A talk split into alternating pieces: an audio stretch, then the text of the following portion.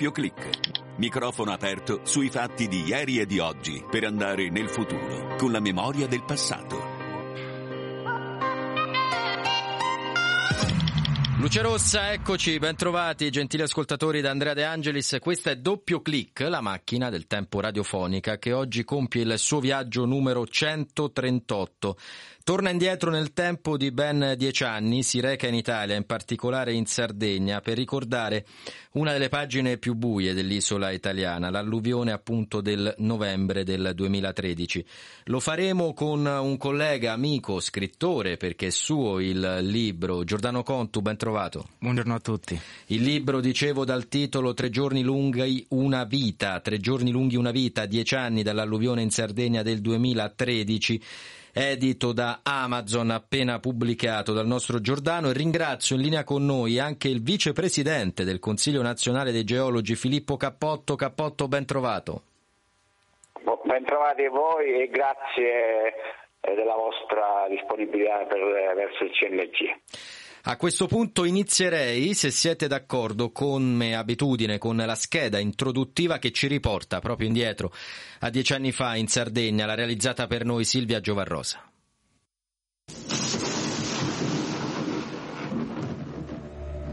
quattrocentoquaranta millimetri d'acqua sono caduti la mattina del diciotto novembre duemilatredici in Sardegna, causando lo straripamento di canali e fiumi e la morte di sedici persone. Oltre ai morti si contano quarantatré feriti e circa duemilasettecento sfollati. Un'ondata di maltempo senza precedenti, con raffiche di vento fino a centodieci chilometri orari, ha imperversato devastando la Gallura, il Murese e la provincia di Ogliastra, l'Oristanese e il Medio Campidano. Olbia è stata la città più colpita, dove anche due bambini hanno perso la vita. Ad Arzachena il ciclone ha spazzato via un'intera famiglia di origine brasiliana che viveva in un seminterrato alla periferia della città. Come sempre accade in questi casi, a farne le spese sono state le parti più fragili del territorio. Tutta l'isola è sempre stata ad alto rischio idrogeologico. Dopo i giorni del lutto è arrivata la conta dei danni, che ammontavano a circa seicento milioni di euro. Cappotto, inizierei da lei, perché la nostra Silvia alla fine della scheda diceva: a pagare il prezzo più alto le parti più fragili del territorio. Io rilancio e le chiedo: l'Italia è considerato uno dei paesi a più alto rischio idrogeologico, almeno per quanto riguarda il vecchio continente. A farne le spese però siamo tutti. È importante sottolineare questo, altrimenti si rischia di credere che è un problema che riguarda solo alcuni e quindi magari quando poi vado a votare non mi interessa se nel programma elettorale si parla di rischio idrogeologico, magari neanche so bene di cosa si tratta. Riguarda tutti, nessuno escluso, lo vogliamo dire a gran voce?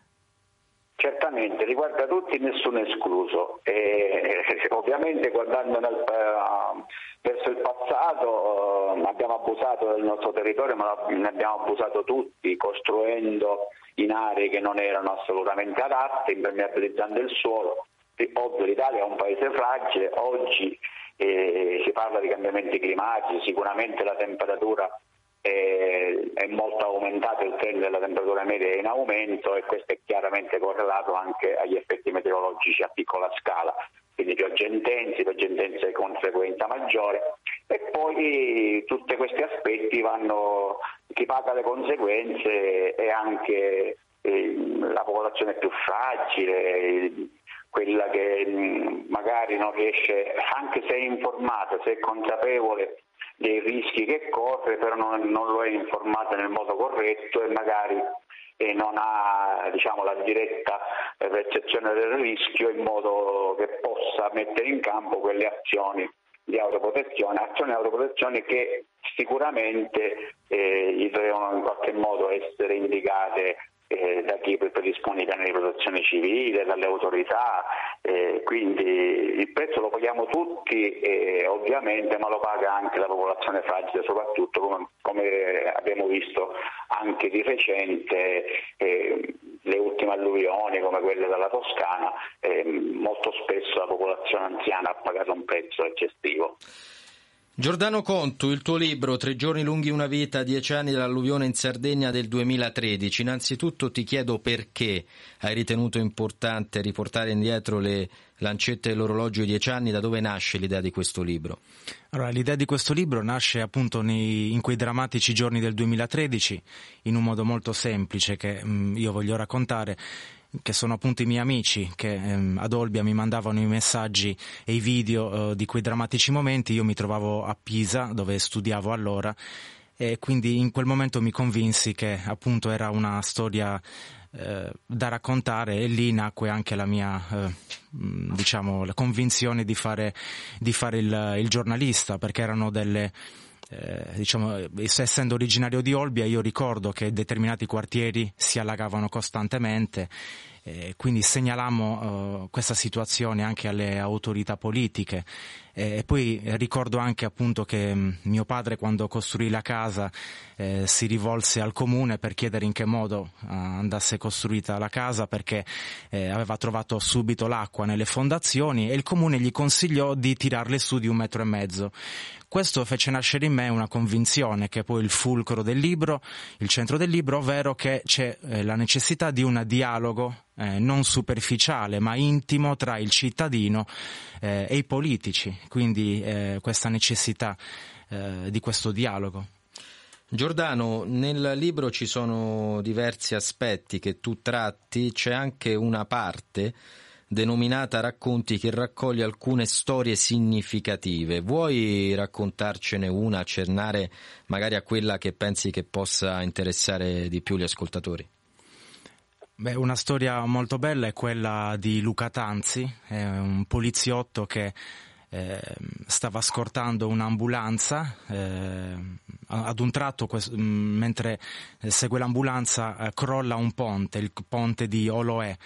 Eh, l'ambulanza riesce ad attraversare il ponte, invece Luca, insieme ai suoi colleghi, eh, a bordo dell'auto cade nella voragine e, e Luca perde la vita, e quindi eh, il mio collega Luciano Piras racconta la, eh, insomma, la storia di Luca, chi era Luca e quello che ha fatto nella, nella sua vita Luca. Filippo Cappotto, io voglio chiedere a lei, in quanto geologo, se c'è qualche giovane all'ascolto che magari è affascinato dagli studi della terra, dalla geologia. Le confido, mio padre è geologo, tra l'altro, io poi ho fatto tutt'altro nella vita, però ogni tanto, come vede, ritorno su questi temi. Perché consiglierebbe a, a un neodiplomato oggi di, di fare quello che è il mestiere che lei fa e che tanti fanno con amore e passione in Italia e non solo? Innanzitutto perché oggi rappresentiamo proprio il nostro ruolo, è un ruolo sociale, è diventata veramente una professione sociale, perché al di là dei, degli aspetti ingegneristici eccetera, oggi eh, questi gli aspetti legati eh, proprio alla salvaguardia del territorio, alla salvaguardia della vita umana, sono diventati aspetti fondamentali.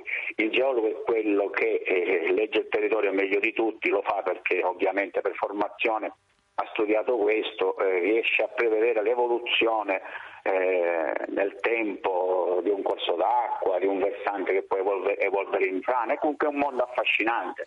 Eh, dispiace parlare anche del rischio vulcanico che in questo momento stanno correndo, ad esempio ad Ischia, no, eh, oltre che ad Ischia nei Campi Flegrei, eh, eh, quindi eh, gli aspetti diciamo um, eh, belli, aspetti che possono accattivare il giovane sono tantissimi. La conoscenza della natura ovviamente è qualcosa di molto bello, ma voglio sottolineare soprattutto, come dicevo, ho detto proprio all'inizio, il ruolo sociale che il geologo può esercitare in questo momento, ma anche eh, su un aspetto che è fondamentale per i giovani, quello legato al cambiamento climatico, a una... Eh, A, una, insomma, a un poter vivere un po' meglio eh, in questo nostro pianeta eh, in questo momento. Un ruolo lo sta esercitando anche Papa Francesco, penso alla Laudato Si, alla Laudate Deum. Nel tuo libro, Giordano, eh, scrivi come la prefazione e l'introduzione sono ispirate ai documenti di Papa Francesco. Quanto contano simili documenti quando poi si va a parlare di quella che è la cura della casa comune, quando si va a ricordare un anniversario così doloroso, simili appelli? Beh, io credo siano fondamentali perché appunto la cura del creato eh, ci vede tutti insieme eh, a lavorare verso un unico obiettivo, che è quello appunto di tutelare eh, la casa comune. Siamo tutti insieme su questa terra, dobbiamo tutelarla eh, al di là di quelle che poi sono le sensibilità, ecco perché mh, come hai detto tu giustamente all'inizio, eh, un disastro naturale è qualcosa che paghiamo tutti, quindi bisogna prevenire, soprattutto eh, prevenire, oltre che poi occuparsi dell'emergenza, che è quello che poi sappiamo fare bene in Italia comunque. Filippo Cappotto, il Papa alla COP ventotto a Dubai, la prima volta di un pontefice, anche questo è un segno che leggete in che modo voi geologi?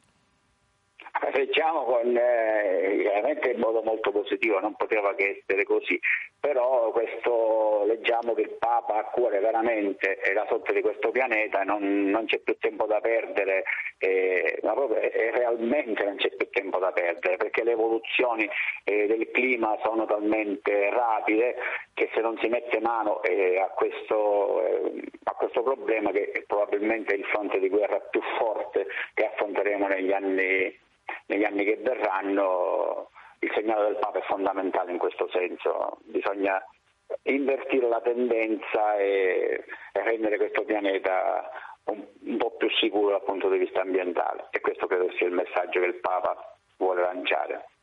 Giordano, quando si scrive un libro a volte c'è anche chi, non nascondiamolo, ti dice ma chi te la fa fare, in fondo magari eh, non è l'argomento migliore, e poi quando si parla di ambiente i detrattori si moltiplicano, a volte sembra che, poi anche con Cappotto verremo su questo. È capitato anche a te, hai avuto ostinazione nel voler portare avanti questo progetto, c'è chi ti ha detto ma sì, in fondo l'alluvione, sono passati dieci anni, questi cambiamenti climatici esistono ma fino a un certo punto. Beh, diciamo che come tutti i progetti che uno ha nella vita deve sempre riuscire a convincere gli altri a sostenere il proprio progetto.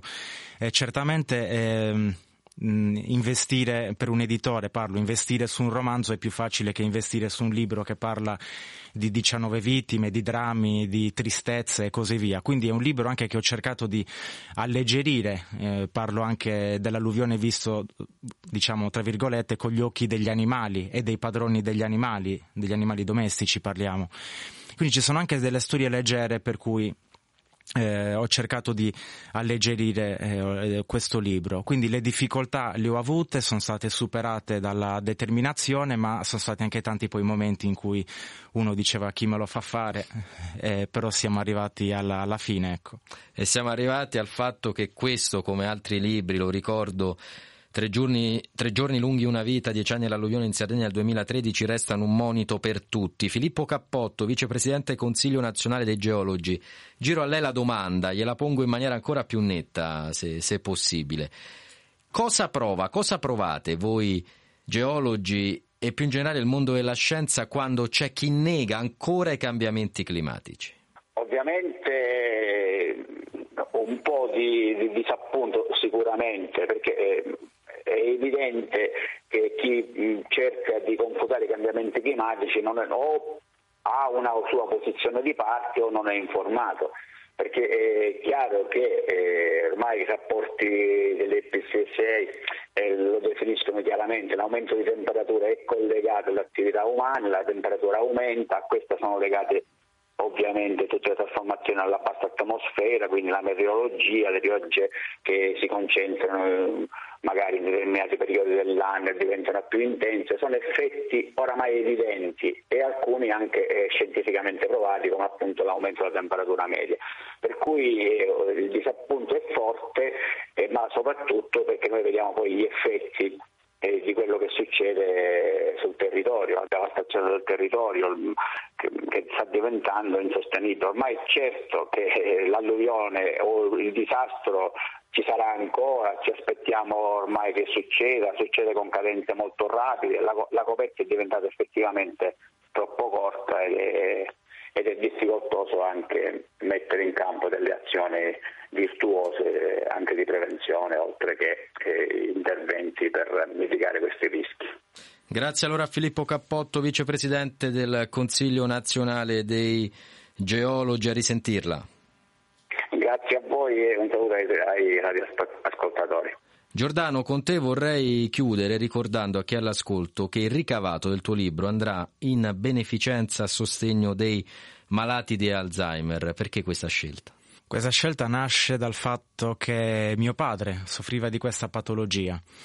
Eh, quindi è una patologia che abbiamo seguito insieme a mia madre per uh, tanti anni, dieci anni, ci sono state delle difficoltà eh, e quindi eh, avendo vissuto in prima persona queste difficoltà ho la necessità di creare mh, qualcosa mh, nel mio territorio per aiutare eh, chi soffre di queste patologie, e anche perché, insomma, se ci pensiamo bene, un libro commemorativo è legato anche alla perdita di memoria e quindi la necessità di, di ricordare. È proprio così. Grazie allora a Giordano Contu, collega, autore del libro Tre giorni lunghi una vita, dieci anni dall'alluvione in Sardegna del duemilatredici, edito da Amazon. A presto, Giordano.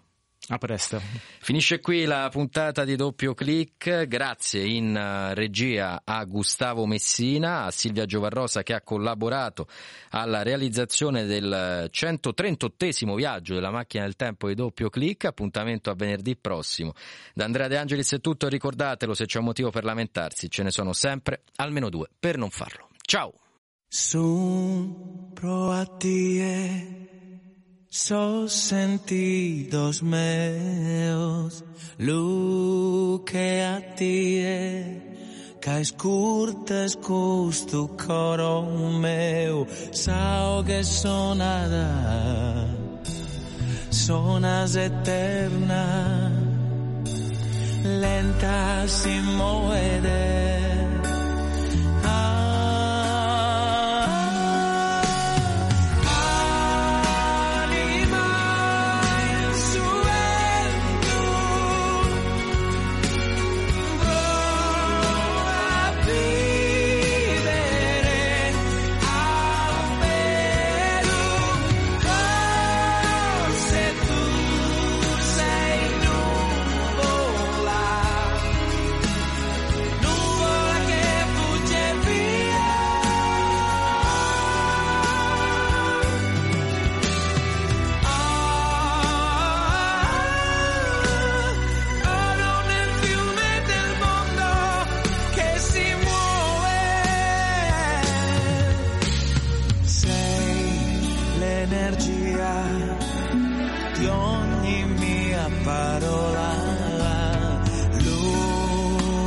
Sei dentro la memoria, gioia di esistere,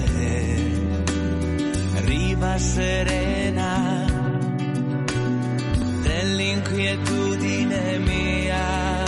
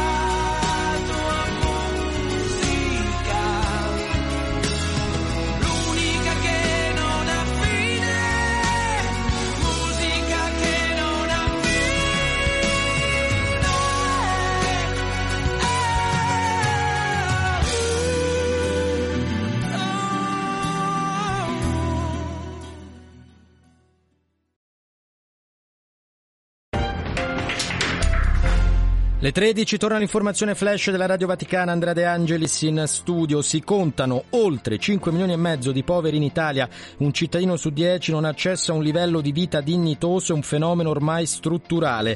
Lo dice il rapporto duemilaventitré su povertà e esclusione sociale in Italia di Caritas, diffuso poco fa.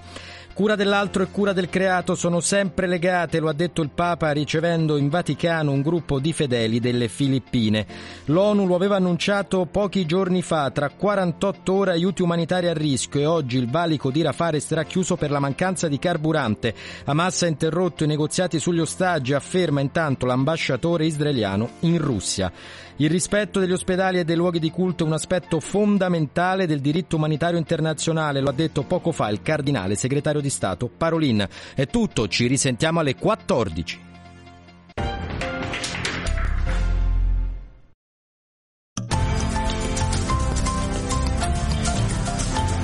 Stai ascoltando Radio Vaticana.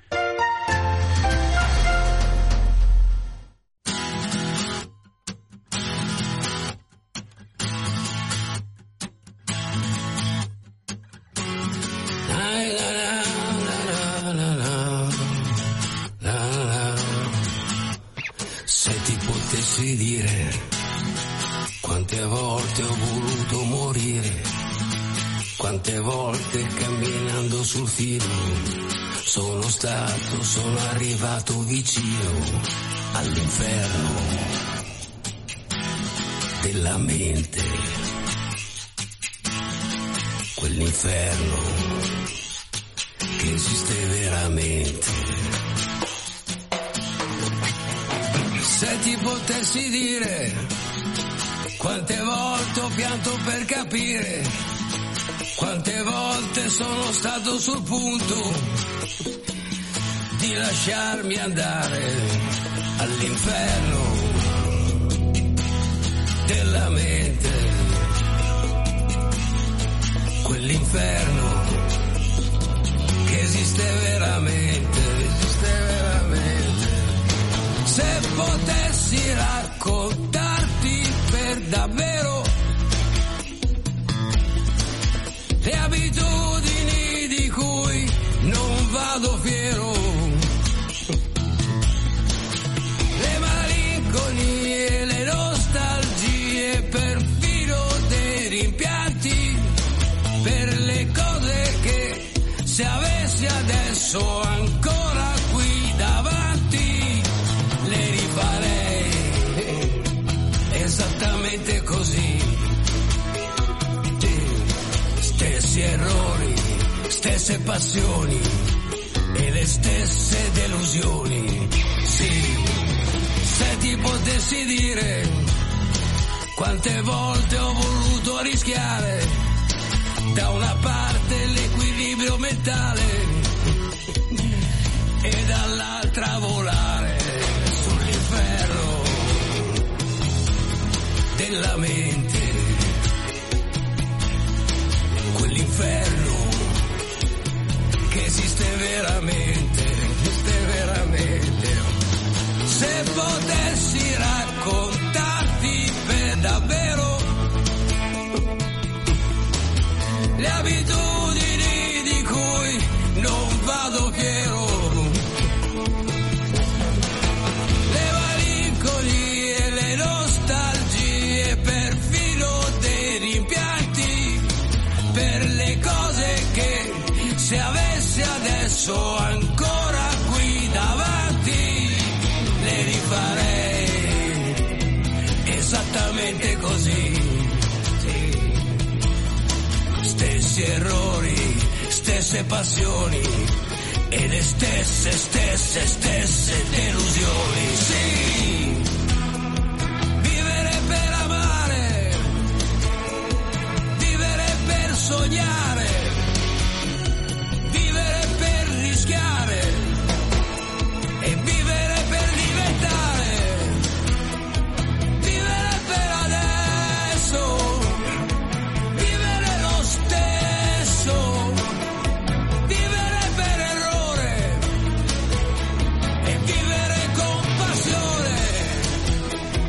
Vivere solamente, vivere continuamente.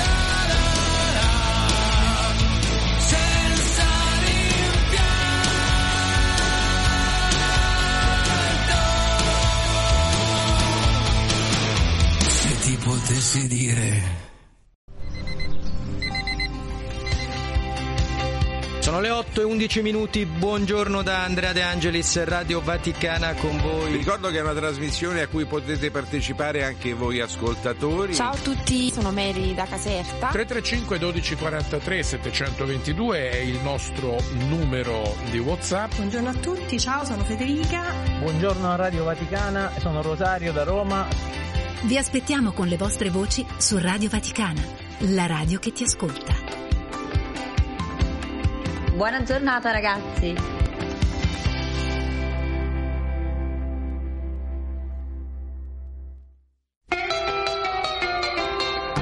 was a teenage wedding and the old folks wished him well.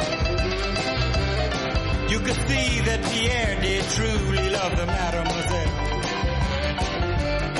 And now the young monsieur and madame have rung the chapel bell. They la vie, say the old folks, it goes to show you never can tell.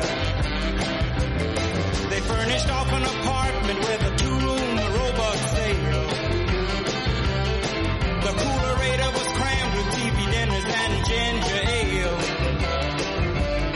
But when Pierre found work, the little money coming worked out well. C'est la vie, say the old folks, it goes to show you never can tell. They had a hi-fi phone, oh boy, did they let it blast. Seven hundred little records, all rock, rhythm, and jazz. But when the sun went down, the rapid tempo of the music fell. C'est la vie, said the old folks, it goes to show you never can tell. They bought a souped-up chitney, was a cherry red fifty-three. Drove it down to Orleans to celebrate the anniversary. It was there where Pierre was wedded to the lovely mademoiselle. C'est la vie, said the old folks, it goes to show you never can tell.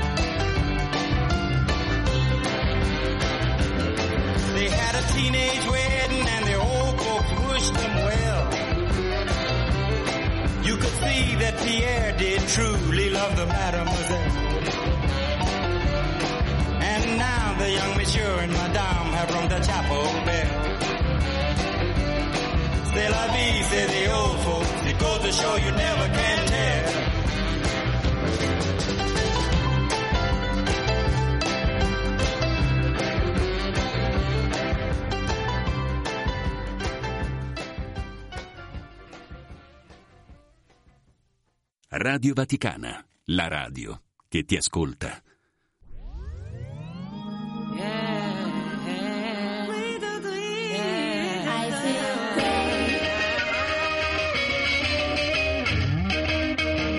A quelli che dicono che c'è sempre da imparare e la vita è come un tesoro in fondo al mare. Ogni giorno vai sott'acqua senza fiato, ma quando lo stai per toccare all'improvviso sparito. A quelli che giurano c'è sempre una tattica, a quelli che pensano intelligente ma non si applica, a quelli che dicono questa vita non fa per me, direi ascolta bello, senti qui che c'è. Siamo tutti come te, come te, come te, siamo tutti come chi, bon vi, bon vi. Siamo fatti di materia grigia, ma tutti abbiamo un'anima che gira a piedi per le vie della città. A quelli che dicono la vita è un'autostrada, c'è chi va come un razzo e chi sta sempre in coda, chi fa sinistra, destra, sempre senza freccia, chi a gennaio sta in canotta e chi ad agosto pelliccia. A quelli che viaggiano in cerca di avventura, a quelli che restano e stringono la cintura, a quelli che sì però in Francia non c'è il bidet, direi ascolta bello, senti qui che c'è. Siamo tutti come te, come te, come te, siamo tutti come chi, bon vi, bon vi, siamo fatti tirapiedi per le vie della città. Siamo tutti come te, come te, come te. Siamo tutti come chi, come vi, come vi. Siamo solo una molecola nel blu e se molli pure tu rimango solo e poi non mi diverto più. A quelli che sperano e credono alle fate, a quelli che sparano milioni di cazzate, a quelli che dicono che presto convinceranno anche me, direi ascolta bello, senti qui che c'è. Siamo tutti come te, come te, come te. Siamo tutti come chi, come vi, come vi. Siamo fatti di materia grigia ma tutti abbiamo un'anima che gira a piedi per le vie della città. Siamo tutti come te, come te, come te. Siamo tutti come chi, come vi, come vi. Siamo solo una molecola nel blu e se molli pure tu rimango solo e poi non mi diverto, solo poi non mi diverto, solo e poi non mi diverto più col jazz.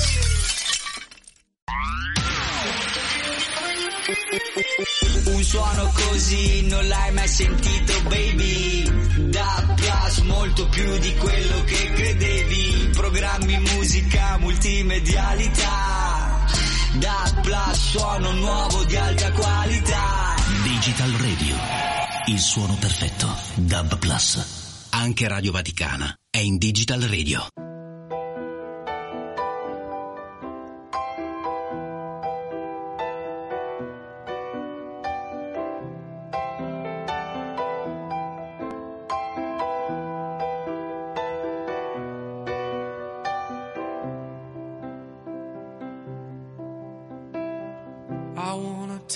Somewhere, you know I care, but it's so cold and I don't know where.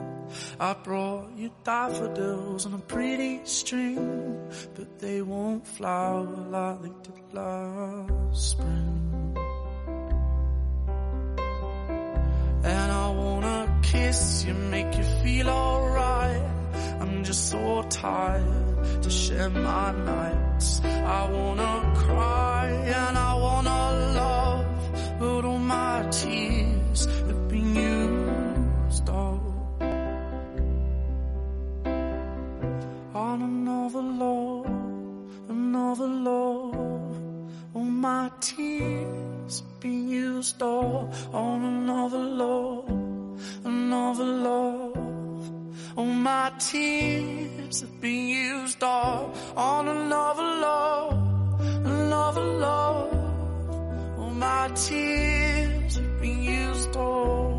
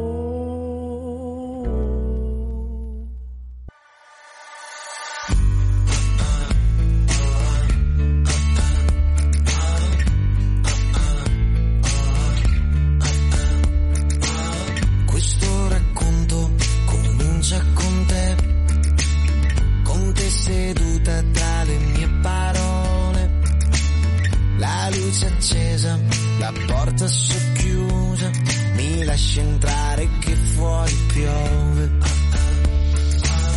Guardando il mondo da un'altra distanza, tra i giorni all'angolo e quelli migliori, le mani sanno cos'è la pazienza e gli occhi imparano le stagioni.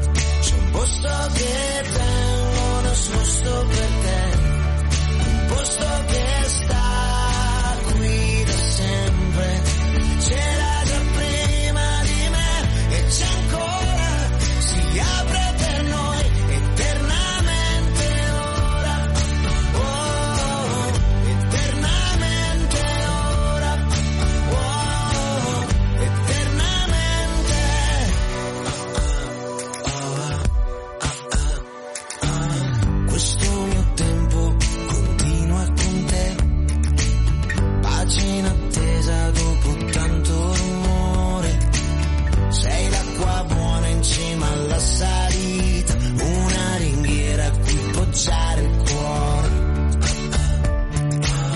e questa notte che semina stelle, preziosa come non l'è stato mai, ah, sarà un riparo per te la mia pelle, mi perderò se ti perderai, c'è un posto che tengo nascosto per te, un posto che sta qui da sempre, c'era già prima di me e c'è ancora, si apre per noi eternamente ora, oh, eternamente ora, oh, eternamente ora, eternamente ora, eternamente, eternamente ora,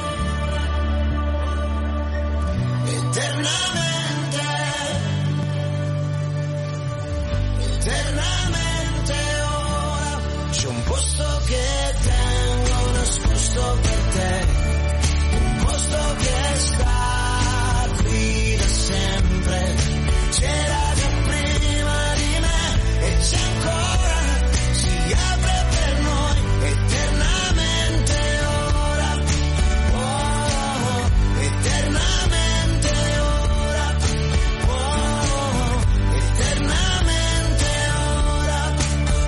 ora. Stai ascoltando Radio Vaticana.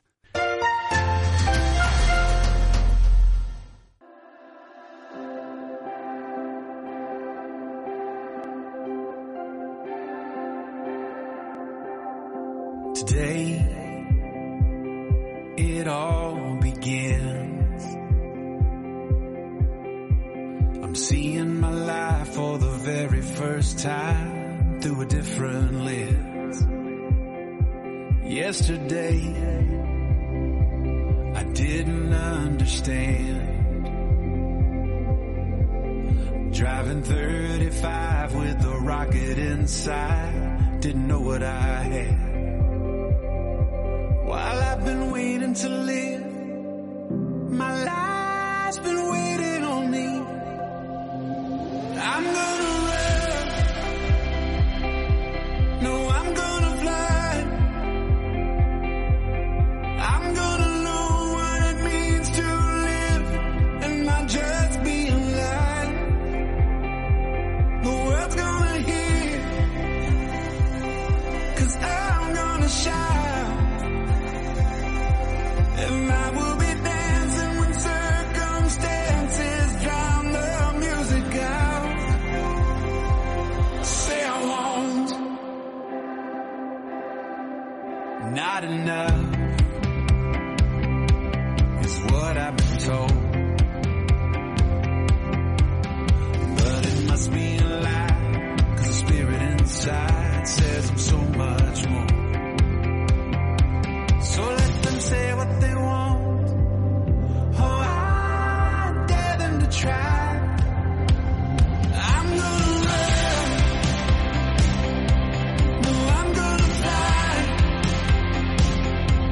I'm gonna know what it means to live and not just be alive.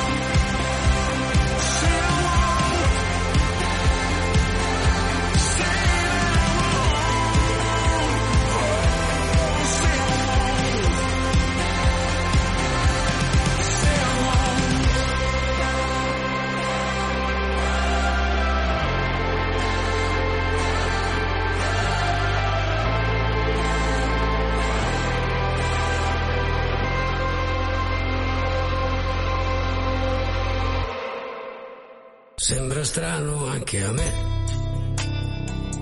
sono ancora qui a difendermi e non è mica facile. Hai ragione pure te, le mie scuse sono inutili, ma non posso stare senza dirtele.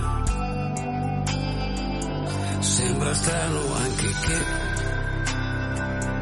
io non possa più proteggerti e non è mica facile. Hai ragione sempre te, le mie scuse sono inutili, ma non posso vivere senza di te. Non lasciarmi andar via, non lasciare che sia una stupida storia, una notte ubriaca, una sola bugia. Non lasciarmi andar via, non lasciare che sia una canzone d'amore buttata via.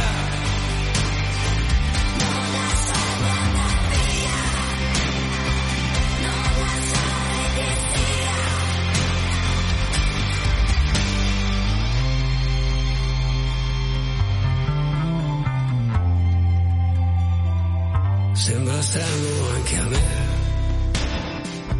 ma non voglio più nascondermi e non è mica facile. Hai ragione sempre te e io devo riconoscermi, ma non è possibile senza di te.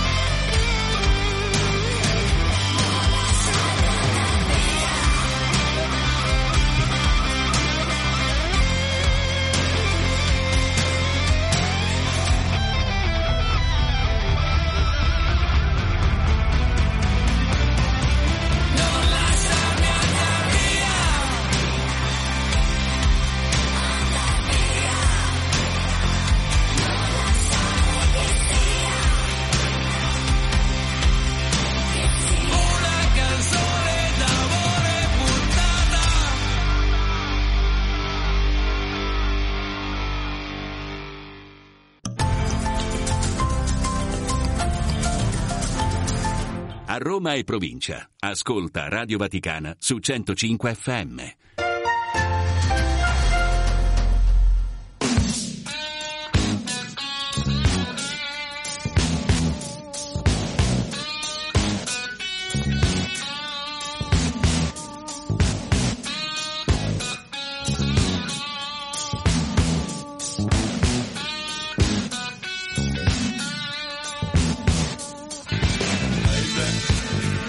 I've been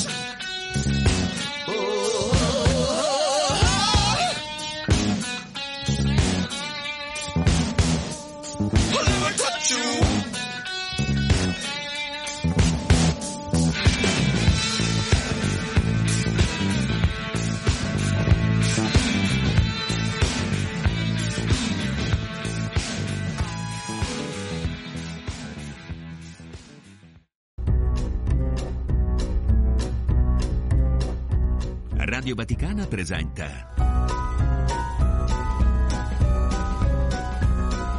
Indovina chi viene a pranzo, un programma di Lucas Duran, Mara Miceli, Monia Parente e Rosario Tronnolone, in onda tutti i giorni alle tredici e trenta.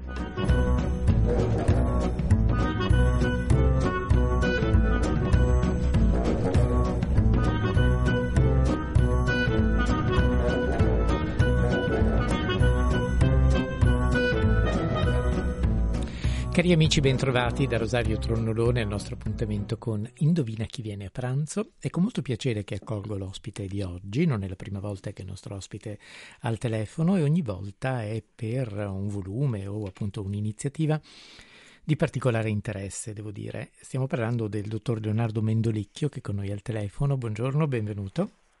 Buongiorno, buongiorno. Che è un medico psichiatra e psicanalista, ma particolarmente attento, particolarmente eh, così vicino ai problemi del eh, disagio e dei disturbi alimentari. C'è un eh, libro che è in uscita adesso per Solferino dal titolo Fragili, i nostri figli, generazione tradita, in cui si parla proprio dei problemi degli adolescenti. Lei parte immediatamente nel suo volume facendo riferimento, è stata anche l'occasione di altre nostre conversazioni sempre qui ai nostri microfoni, facendo riferimento al periodo della pandemia, che in qualche modo è stato un po' una sorta di catalizzatore, in particolare per gli individui più fragili, le fasce più fragili, e quindi in particolare gli adolescenti. Sì, è così. Questo libro nasce proprio con l'idea di raccontare quel prezioso materiale che ho raccolto in quelle settimane, in quei mesi, o durante i vari lockdown che si sono susseguiti. Ho, susseguiti, ho potuto incontrare tanti ragazzi e tante ragazze sofferenti. E loro mi hanno raccontato il loro malessere, il loro disagio. Ho trovato questo materiale profondamente utile e prezioso per capire il loro mondo e la loro fragilità. Io ho pensato che è importante condividerla questa esperienza, proprio perché credo, ed è questo uno del, del tema del libro, sia importante che la nostra generazione, quella degli adulti, quella dei genitori, impari a cogliere l'essenza di questa fragilità. Dire che gli adolescenti stanno male e che hanno bisogno di cure, questa è una cosa che diciamo tutti, ma bisogna fare uno sforzo in più, e lo sforzo è quello di comprendere la natura di questa fragilità, che poi non è dissimile dalla fragilità degli adulti. Io ho utilizzato questo termine per intitolare il libro perché la parola fragile è una parola che rappresenta un limite, ma anche il punto di contatto tra due generazioni che sono purtroppo troppo distanti ora. Mm-hmm. Però la fragilità, anche noi siamo stati adolescenti, anche noi siamo stati definiti eh, allora in qualche modo fragili, ma la fragilità degli adolescenti di oggi è cambiata rispetto a quella di alcune, alcuni decenni fa? Assolutamente sì, perché è cambiato il mondo nel frattempo. Io nel libro ne, ne, ne traccio un po' alcune questioni che sono cambiate. Pensiamo al tema delle informazioni. I ragazzini e gli adolescenti di oggi sono immersi in un mare di informazioni che arrivano alla loro testa e al loro cuore in modo indiscriminato, con una certa rapidità, da più strumenti di informazione, e loro però non hanno ancora il senso critico per poter discernere e verificare le fonti, per cui sono immersi in un surplus di sapere, di informazioni che spesso li paralizza. La generazione di prima non era così, c'erano poche fonti di informazione, spesso filtrate, e per cui non c'era questo sovraccarico emotivo rispetto alle informazioni che hanno, e questo è un primo tema. L'altro grande tema che rende questa generazione Eh, come dire eh, un po' particolare rispetto alle altre è tutta la questione della comunicazione nel virtuale. Loro vivono degli spazi di relazione sociale che non sono nella realtà, e io per dire questo non voglio criticare il virtuale, però è un altro mondo, è un modo diverso di stare insieme che loro vivono tutti i giorni, e anche questo rende, come dire, quel tipo di riflessione una riflessione che merita attenzione, perché questi ragazzi sono davvero diversi da noi. Mm. Lei faceva riferimento appunto ad un tipo di informazione che anche si percepisce in solitudine in qualche modo, non, non più in modo, in modo comunitario. A un certo punto del libro lei parla anche della differenza tra il godimento e il provare piacere, e ne parla proprio come appunto un senso poi di chiusura in qualche modo, no? E quindi ancora una volta un, un problema di solitudine per i giovani. È proprio così, lei coglie un aspetto per me molto importante. Se c'è un sintomo che eh, grida vendetta e che merita di essere colto nella vita di questi ragazzi è proprio il sintomo della solitudine. Se noi dovessimo scorrere ora tutte le modalità con cui questi ragazzi mostrano il loro malessere, appunto dai disturbi alimentari, penso agli chicomori, penso alla dispersione scolastica, sono tutti sintomi che hanno la solitudine come comune denominatore. Questo è importante ribadirlo, anche perché la comunicazione di oggi si consuma in solitudine, lo smartphone è qualcosa che si vede da soli. Infatti nel libro io cerco di dire a tutti i genitori: state vicini ai vostri figli anche quando loro attivano le loro, i loro programmi social, nel senso che dobbiamo creare uno spazio di comunicazione diverso, alla luce del fatto che il grande rischio che si diceva oggi appunto è quello della solitudine. Il godimento ha a che fare con la solitudine, il piacere invece è qualcosa che si condivide nella propria esperienza, tant'è vero che uno dei grandi temi nel malessere contemporaneo dei ragazzi è che loro la dimensione del piacere l'hanno totalmente dimenticata. Mm-hmm.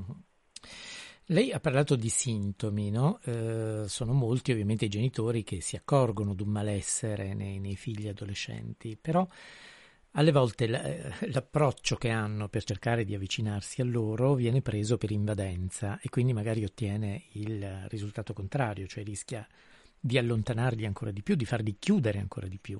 Qual è l'approccio giusto? Come fare a mantenere il rispetto per la loro individualità e contemporaneamente mostrare loro l'attenzione? È una bella domanda, è davvero una bella domanda e molto importante, e qui bisogna avere quel punto di equilibrio che è tipico del buon senso di alcuni genitori, che dovremmo noi recuperare, di essere presenti ma non in modo troppo intrusivo. È quella presenza simbolica che fa sì, e nel libro ne parlo spesso, che il nostro figlio o le nostre figlie ci possano portare dentro di loro anche quando noi non ci siamo. È quello che noi dobbiamo conquistare, quel posto lì che è un posto del tutto particolare nella loro testa, nel loro cuore, dove quella vocina interiore si costruisce anche grazie alla voce dei genitori. Non è essere iperpresenti che aiuta questi ragazzi, è essere presenti soprattutto, ripeto, dal punto di vista simbolico. Questo fa sì che ci sia sempre uno scarto tra ciò che noi diciamo e ciò che loro diventeranno, e quello scarto farà di loro appunto l'individuo del futuro con la loro specificità. Spesso si parla dell'amore, no? Come la, l'unica vera soluzione, l'unica vera risposta. C'è una pagina del suo libro che devo dire mi ha toccato profondamente, quando ad un certo punto una madre si rende conto che sì, effettivamente sua figlia è stata aiutata dall'amore, ma non era il suo l'amore guaritore in qualche modo. Sì, è proprio questo, è una testimonianza che a me ha dato molto, ha fatto riflettere anche Eh, ma è tantissimo rispetto al fatto che i genitori avrebbero la pretesa di immaginare che quello che fanno per i loro figli è risolutivo, e quando si accorgono che così non è, un grande lutto per molti genitori che vivono la centralità del loro rapporto come eh, essenziale per i, per i loro figli. Invece così non è, noi siamo una parte della loro vita, seppur importante, seppur fondamentale, ma comunque una parte, e allora noi dobbiamo invece permettere a questi ragazzi di domandare il loro amore all'esterno del, del, del, diciamo, delle quattro mura domestiche, aprirsi all'amore per la vita, aprirsi all'amore per gli altri, aprirsi all'amore per, all'amore per il futuro. E questo è il grande coraggio che noi dobbiamo avere: non pensare, non immaginare al nostro narcisismo genitoriale, ma bensì mettere i nostri figli nella condizione di nutrirsi dell'amore di cui hanno bisogno e che non devono ricevere esclusivamente in casa. Mm-hmm. Lei ha parlato di futuro, però dedica delle pagine, mi sembrano molto, molto interessanti, anche al passato, e non al passato appunto dei ragazzi, ma proprio al passato dei genitori, che spesso devono risolvere loro stessi prima ancora un problema di vissuto per mh, non cadere poi in errori eh, quasi inevitabili in qualche modo. Sì, allora, su questo io faccio anche una critica velata alla psicologia contemporanea, che ci spinge un po' troppo a vivere il presente. Noi abbiamo tutta un po' questa narrazione del vivere il presente, vivere il presente, essere calati nel presente, quando invece ci dimentichiamo l'importanza del futuro, ma anche quella del passato. Il passato ci condiziona, per quanto possa essere doloroso, per quanto possa essere antipatico, per quanto possa essere faticoso ripensare al passato. La nostra storia è quello che produce il nostro presente, per cui dobbiamo fare questo sforzo noi genitori di capire quanto la nostra storia condizioni il mio modo di essere genitore.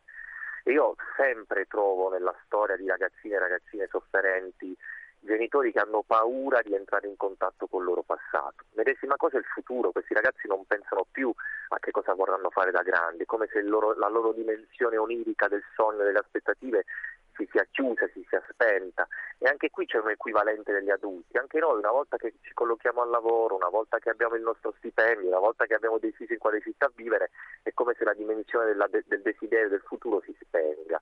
Invece no, noi dobbiamo nutrire i nostri figli di questo legame col tempo, dare rispetto al passato e vivere sempre la speranza di un qualcosa del futuro che ci può gratificare.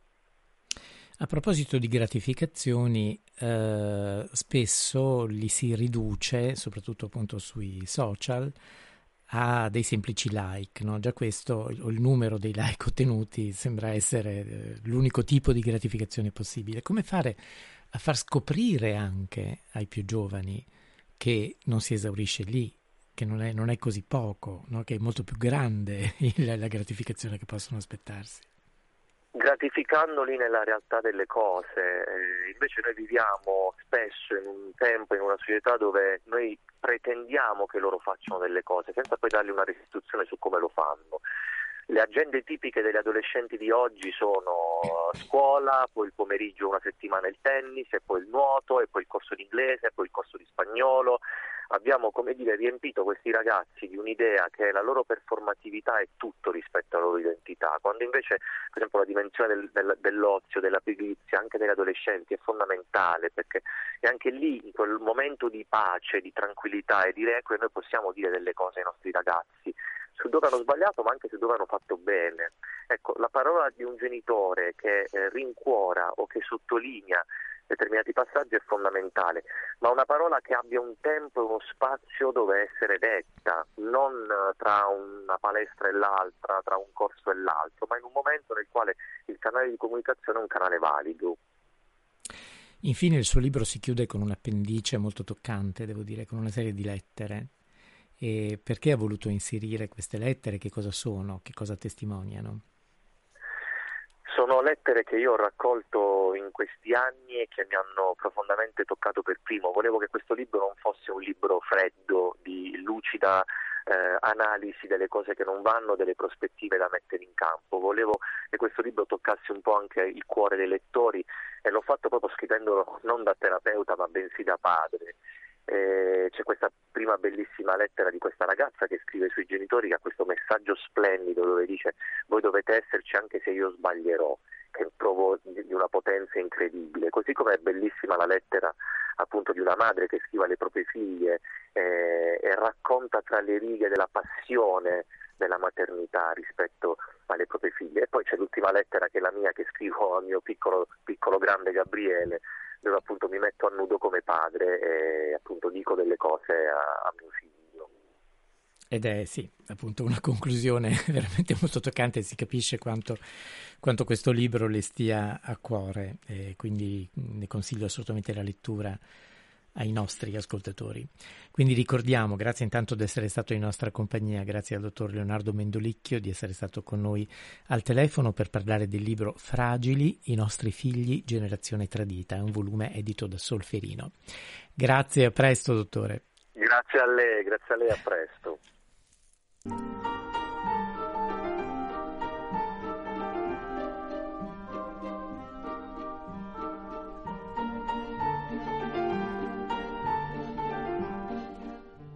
E adesso andiamo idealmente a teatro per parlare di una stagione teatrale, la stagione ventitré ventiquattro del Teatro Salieri di Legnago. Ne parliamo con il direttore artistico Marco Vinco, che è con noi al telefono. Buongiorno e benvenuto. Buongiorno, buongiorno a tutti, grazie dell'invito. Allora, la stagione di quest'anno del Teatro Salieri è veramente molto ricca e estremamente varia, cioè parla veramente di tantissime, ospita tantissime arti al suo, al suo interno, non soltanto la prosa. E vuole un po' spiegarmi la ragione di questa scelta?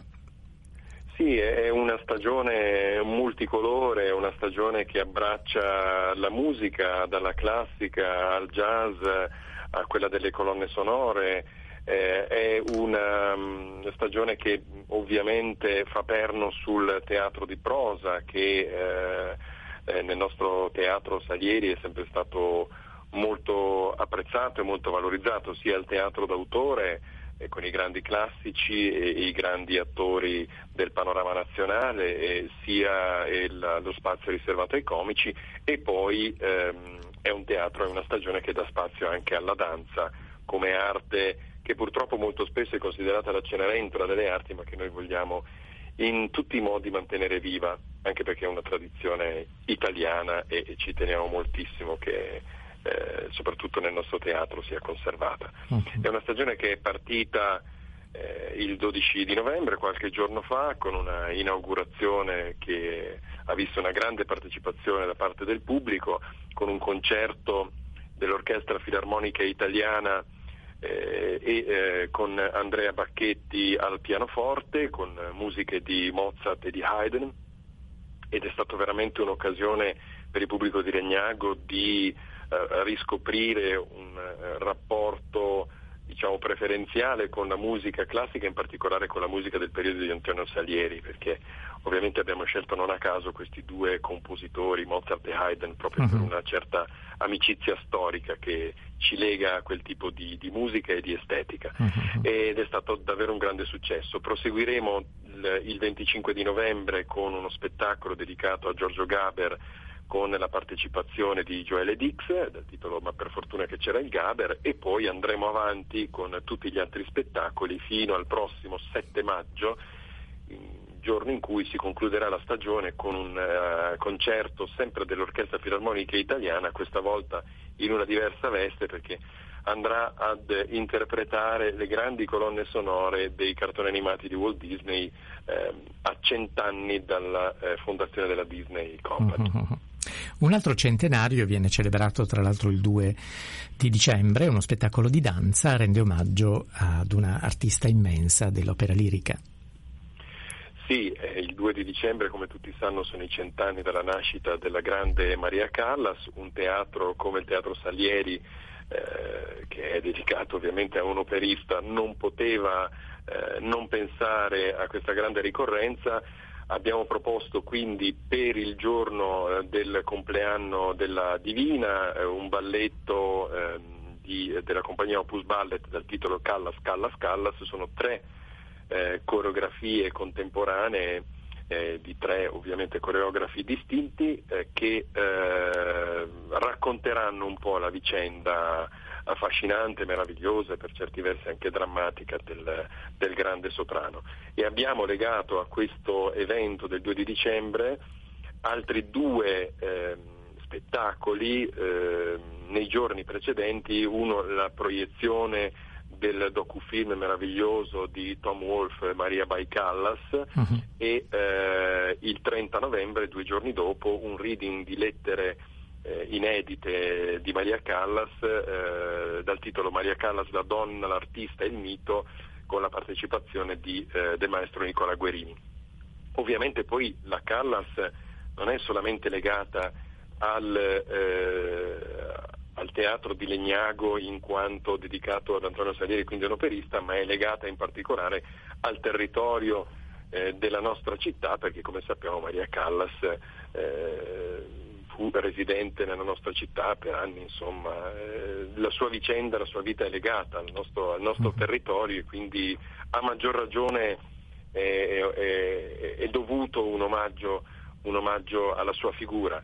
Certo che per noi non è solamente un dovere, ma è assolutamente un piacere certo. eh, ricordarla, vista insomma la sua importanza e il segno che ha lasciato nella storia. E poi volevo ricordare anche la presenza di quattro grandi signore del, del teatro, no? Milena Vukotic, Monica Gueritore, Giuliana Desio, Angela Finocchiaro, veramente tanti nomi in cartellone. Eh, sì, abbiamo nomi assolutamente di eccellenza, come lei ha eh, poc'anzi accennato. Milena Vukotic verrà il dieci di gennaio con eh, un grande classico, Così è se vi pare, di Pirandello. Poi ci sarà eh, Giuliana Desio il trenta di gennaio a fianco di Alessandro Haber con La signora del martedì. Poi avremo eh, Monica Guerritore, in veste sia di attrice che di regista, eh, a metà febbraio, in precisamente il quattordici di febbraio, con Ginger e Fred, e, e poi avremo Lunetta Savino con La madre il cinque di aprile e, ehm, e Angela Finocchiaro con Il calamaro gigante il sedici di aprile.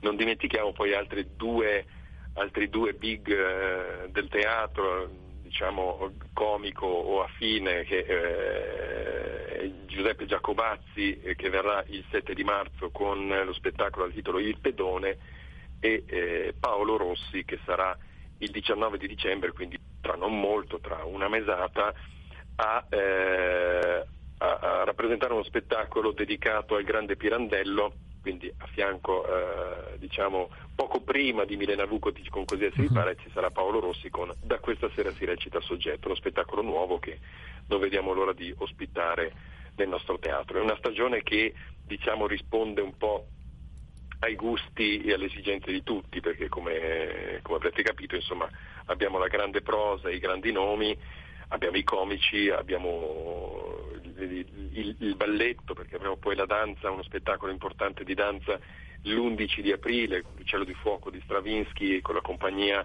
Opéra du Grand Avignon, e, e poi la musica, e la musica che è sempre stata nel nostro teatro una grande protagonista, ma quest'anno ho voluto portare in maniera particolare, legandola all'Orchestra Filarmonica Italiana, che è una eccellenza del nostro paese e che verrà nel nostro teatro eh, come ospite in ben cinque appuntamenti, quindi non solo l'inaugurazione del dodici di novembre scorso con Mozart e Haydn e Bacchetti al pianoforte, ma tornerà alla fine dell'anno il trenta di dicembre con un concerto dedicato alle melodie e alle musiche Di, di Strauss nella prima parte e nella seconda dei grandi compositori del melodramma italiano, da Rossini a Verdi eh, a Giordano, Ponchielli eccetera.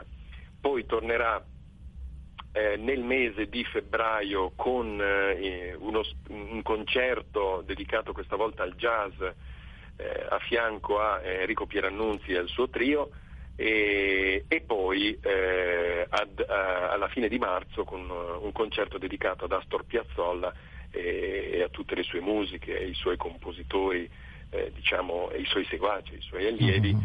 eh, un concerto al titolo Around Astor, eh, dedicato ovviamente al tango argentino, e poi, come ho detto prima, chiuderà la stagione il sette di maggio con il concerto dedicato a Walt Disney. Sì. Per cui, insomma, avremo il piacere di ospitare questa orchestra Eh, camaleontica che si trasformerà eh, e, e vestirà i panni della grande orchestra classica, eh, poi quella del, del, dell'orchestra jazz, poi eh, quella del tango eccetera. Insomma, è, è molto interessante, sarà molto interessante vederla eh, vestita eh, e truccata diversamente in diverse occasioni. Sì. Siamo sicuri che non tradirà le nostre aspettative.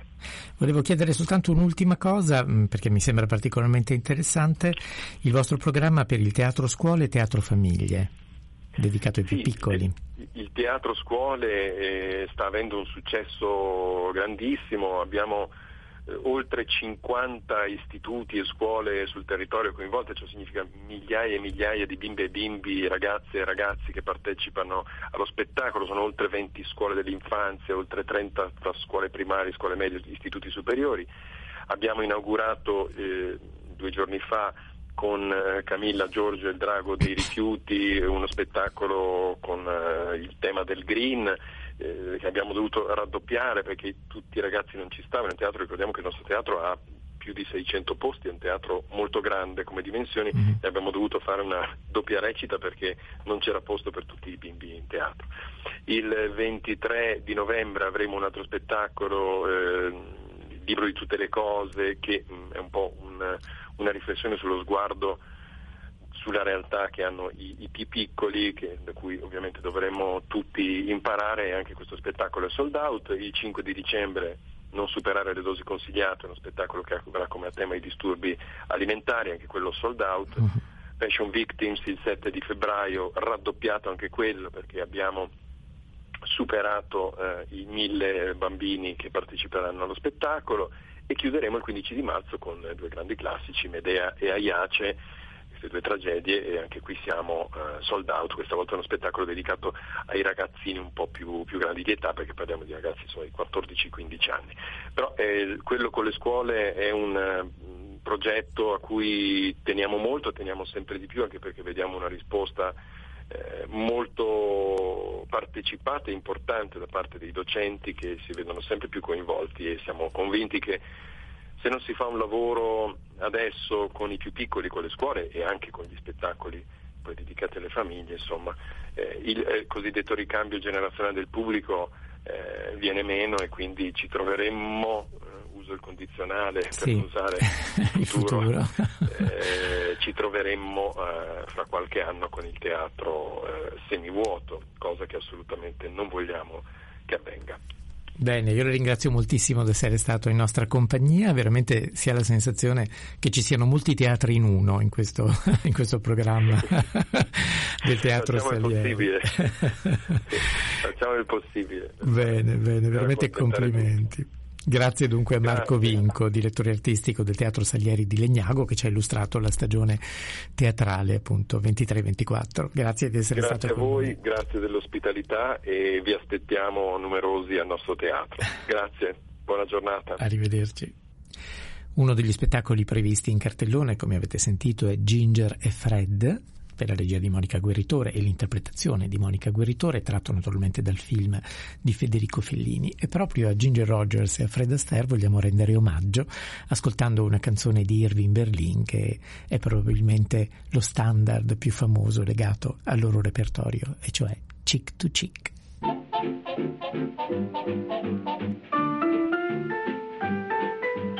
Heaven, I'm in heaven, and my heart beats so that I can hardly speak, and I seem to find the happiness I seek when we're out together dancing cheek to cheek. Heaven, I'm in heaven, and the cares that hung around me through the week seem to vanish like a gambler's lucky streak when we're out together dancing cheek to cheek. Oh, I love to climb a mountain and to reach the highest peak, but it doesn't thrill me half as much as dancing cheek to cheek. Oh, I love to go out fishing in a river or a creek, but I don't enjoy it half as much as dancing cheek to cheek. Dance with me, I want my arm about you, the charm about you will carry me through to heaven. I'm in heaven, and my heart beats so that I can hardly speak, and I seem to find the happiness I seek when we're out together dancing cheek to cheek.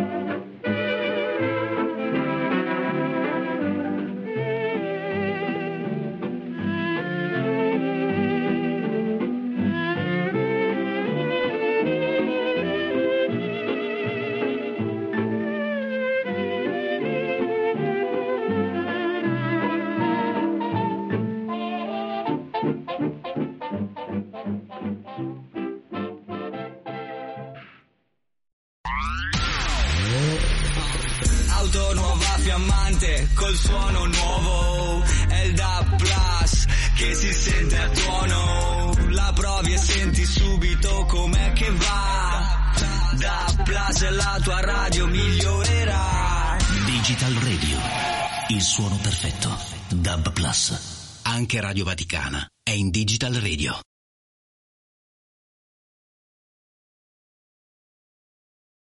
Laudetur Jesus Christus.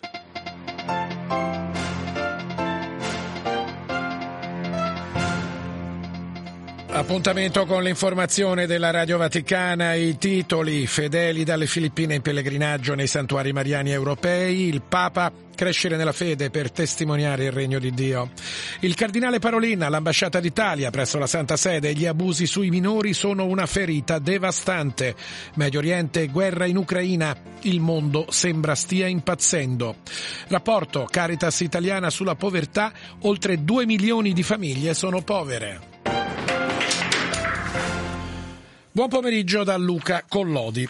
Un pellegrinaggio attraverso i santuari mariani d'Europa è ciò che i fedeli di Osamis nelle Filippine stanno vivendo per festeggiare il giubileo della loro arcidiocesi.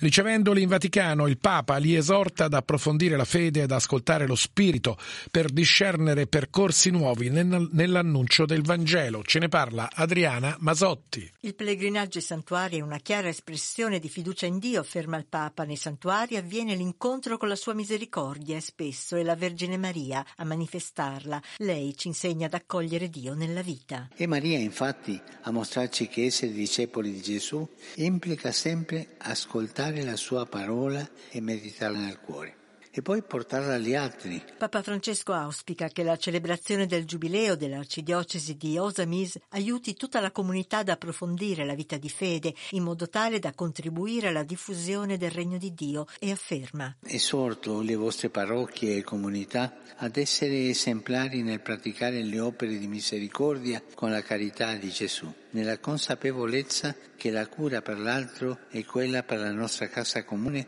sono intimamente legate. Chiesa e istituzioni civili, fronte comune contro gli abusi sui minori, alla luce anche di nuove sfide come social e intelligenza artificiale. A suggellare il patto per il contrasto di questa piaga sociale è stato il convegno di stamani a Roma, ascoltare i bambini e gli adolescenti vittime di abusi sessuali per sviluppare interventi di aiuto e di tutela efficaci. Promosso da Telefono Azzurro, l'evento nell'ambasciata d'Italia presso la Santa Sede ha visto tra i principali ospiti il cardinale segretario Segretario di Stato Parolin. Ce ne parla Salvatore Cernuzio. Per il cardinale Parolin è l'ascolto il primo passo per proteggere minori e adolescenti sfruttati e abusati ovunque si siano, un tema che tocca la coscienza collettiva, una ferita che purtroppo non ha risparmiato neppure la Chiesa. Il cardinale ha ricordato il processo di cura e trasparenza avviato da Benedetto sedicesimo e portato avanti oggi con determinazione da Francesco. Anche con la società civile, ha detto, la Chiesa ha sviluppato maggiore collaborazione. Si tratta di proseguire coraggiosamente il percorso avviato nella verità e giustizia. Sulla stessa scia il cardinale Sean O'Malley, presidente Presidente della Commissione per la tutela dei minori, che in un messaggio ha posto in luce la minaccia senza precedenti dell'abuso e dello sfruttamento online. Essa va contrastata lavorando con le aziende tecnologiche nei mercati di social media e intelligenza artificiale. Tra i numerosi interventi in sala, anche quello del segretario generale della C E I Batturi, che ha annunciato l'avvio di un programma per gli insegnanti di religione. In apertura, un messaggio della Premier Meloni, che ha sottolineato che davanti a crimini così aberranti non può esserci opposizione politica, ma solo una lotta comune. E apriamo la pagina estera. Proseguono le operazioni militari israeliane nella striscia di Gaza. Bombardata una scuola con sfollati a Gaza City, Hamas ha intanto fermato le trattative per il rilascio degli ostaggi. E sulla crisi in Medio Oriente è intervenuto stamani, a margine di un incontro di Telefono Azzurro a Roma, il segretario di Stato Vaticano, cardinale Parolin, che sottolinea come gli ospedali non possono essere attaccati, mentre la liberazione degli ostaggi è un punto chiave. Ascoltiamolo. La, la preoccupazione continua, la preoccupazione è grande, ecco, e si spera che si arrivi da una parte alla liberazione degli ostaggi. Crediamo che la liberazione degli ostaggi è uno dei punti fondamentali della soluzione dell'attuale problematica, ecco, tenendo conto appunto dell'aspetto umanitario di chi c'è lì, ecco, donne, uomini, bambini, no? Neonati, donne incinte, eccetera. E poi il, il cessate il fuoco, ecco, il cessate il fuoco e quindi anche l'aspetto del, eh, umanitario, quindi eh, l'arrivo degli aiuti, la, come dire, la cura dei feriti. Tutti questi conflitti dovrebbero essere tenuti presenti, e soprattutto quello dell'Ucraina, perché è un conflitto sanguinosissimo, sanguinosissimo. Io sono estrefatto, ecco, e addoloratissimo per tutte le perdite che si registrano in entrambi, in entrambi i campi. E anche lì finora non si vedono grandi prospettive di soluzione. E restiamo in Ucraina, dove le consegne di munizioni al paese sono diminuite dopo l'esplodere della crisi tra Israele e Hamas. Lo ha affermato il presidente ucraino Zelensky parlando con i giornalisti a Kiev. Le nostre consegne sono diminuite, in particolare per i proiettili utilizzati sulle linee del fronte orientale e meridionale dell'Ucraina. E andiamo in America Latina, dove domenica l'Argentina andrà alle urne per scegliere il nuovo presidente. A rendere incerto l'esito del voto tra il peronista Massa e l'ultraliberista Milei è l'alto numero di indecisi emerso al primo turno. Tensioni per il timore di brogli denunciato da entrambi i candidati. Stefano Lescinski. Sarà un ballottaggio dal risultato imprevedibile, questo è l'unico punto su cui concordano gli analisti che seguono le presidenziali argentine. Troppo alto il numero degli indecisi, troppo alto il rischio di astensionismo, nonostante il voto in Argentina sia obbligatorio e non recarsi alle urne comporti una severa sanzione economica. A sfidarsi domenica diciannove novembre per la presidenza sono il ministro dell'economia e candidato di Union por la Patria Sergio Massa e il candidato di La Libertad Avanza Javier Milei, il primo esponente della coalizione peronista di centrosinistra, il secondo ultraliberista e di estrema destra, sostenitore del passaggio monetario al dollaro come strumento per affrontare la grave crisi economica del paese sudamericano. I sondaggi in Argentina danno risultati differenti sulle percentuali, ma concordano su un sostanziale testa a testa tra i due candidati alla presidenza, una situazione che si teme potrebbe comportare ritardi nella proclamazione del vincitore e che alimenta il timore di disordini al termine delle operazioni di spoglio. La pagina italiana è stata presentata oggi a Roma in vista della giornata mondiale dei poveri, la ventisettesima edizione del rapporto sulla povertà ed esclusione sociale in Italia. Oltre cinque milioni sono i poveri assoluti, pari al nove virgola sette per cento della popolazione. Ce ne parla Antonella Palermo. La povertà è strutturale in Italia, è salita dal nove virgola uno per cento al nove virgola sette per cento rispetto al duemilaventuno, concentrati poveri soprattutto nel mezzogiorno. Si attesta su livelli molto elevati tra i nuclei di stranieri, siamo oltre al trentatré per cento, aumenta con la diminuzione dell'età. Nel duemilaventidue nei centri di ascolto e servizi delle Caritas diocesane le persone accompagnate sono aumentate del dodici per cento in un anno. L'organizzazione ha erogato complessivamente nel duemilaventidue tre virgola quattro milioni di euro a favore dei richiedenti aiuto. Molta attenzione è stata dedicata ai cosiddetti working poor, il cui reddito non è sufficiente ad una vita dignitosa. Per indagarne le caratteristiche, per la prima volta Caritas ha condotto una ricerca statistica partecipativa. La parola più citata è stata sopravvivere. Nel giro di pochi anni avremo una quota importante di pensionati poveri. Don Marco Pagnello, bisogna dare risposte complesse alla crisi. Rifiutiamo l'assistenzialismo. Vogliamo solo essere spacciatori di opportunità. E restiamo in Italia, scioperiamo, ha sottolineato il leader della C G I L Landini, perché non vogliamo che il paese sia portato allo sbando dal governo, difendiamo l'interesse generale.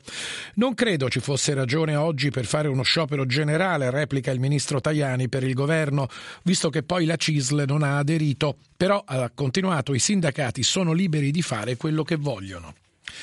Il premio internazionale Balzan per l'umanità, la pace e la fratellanza tra i popoli è stato assegnato quest'anno alla Fondazione Francesca Rava. La consegna oggi nella cerimonia a Berna in Svizzera, il servizio di Andrea De Angelis. Il premio Balzan ha lo scopo di incoraggiare nel mondo, senza distinzioni di nazionalità, razza e religione, la cultura, le scienze e le più meritevoli iniziative umanitarie di pace e di fratellanza tra i popoli. È stato assegnato alla Fondazione Francesca Rava per l'impegno profuso dal duemila in interventi di emergenza a seguito di catastrofi umanitarie e naturali in Italia e in America Latina e per specifiche iniziative adottate a favore dell'infanzia per contrastare carenze educative e alimentari. La presidente della Fondazione, Maria Vittoria Rava. Noi rispondiamo ai bisogni, rispondiamo ai bisogni delle persone nel territorio, nei paesi del terzo mondo come Haiti e poi eh, nei quartieri più disagiati anche della nostra Italia, e non facciamo mai interventi one shot, noi ascoltiamo e cerchiamo di aiutarli come se fossero veramente i nostri figli. Chi ha dei figli o ha dei giovani vicino sa che bisogna fare il massimo, non il minimo, e fare del bene è una grande responsabilità. È tutto da Daniele Giorgi in regia e da Luca Collodi. Grazie per l'attenzione. Il radiogiornale torna alle quindici.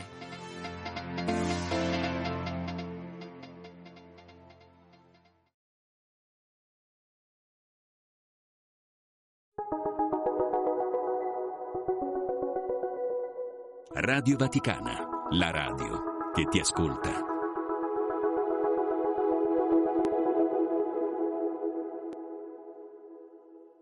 Con la collaborazione di ilmeteo punto it, le previsioni di domani.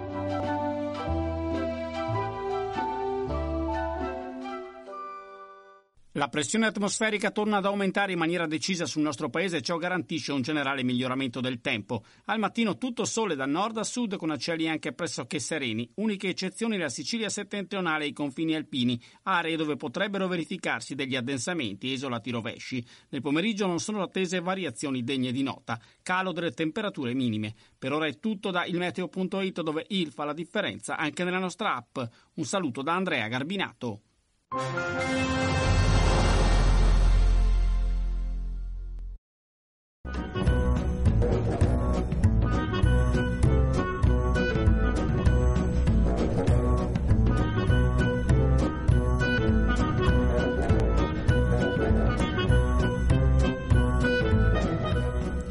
Cari amici, ben ritrovati da Rosario Tronnolone al nostro appuntamento con Indovina chi viene a pranzo.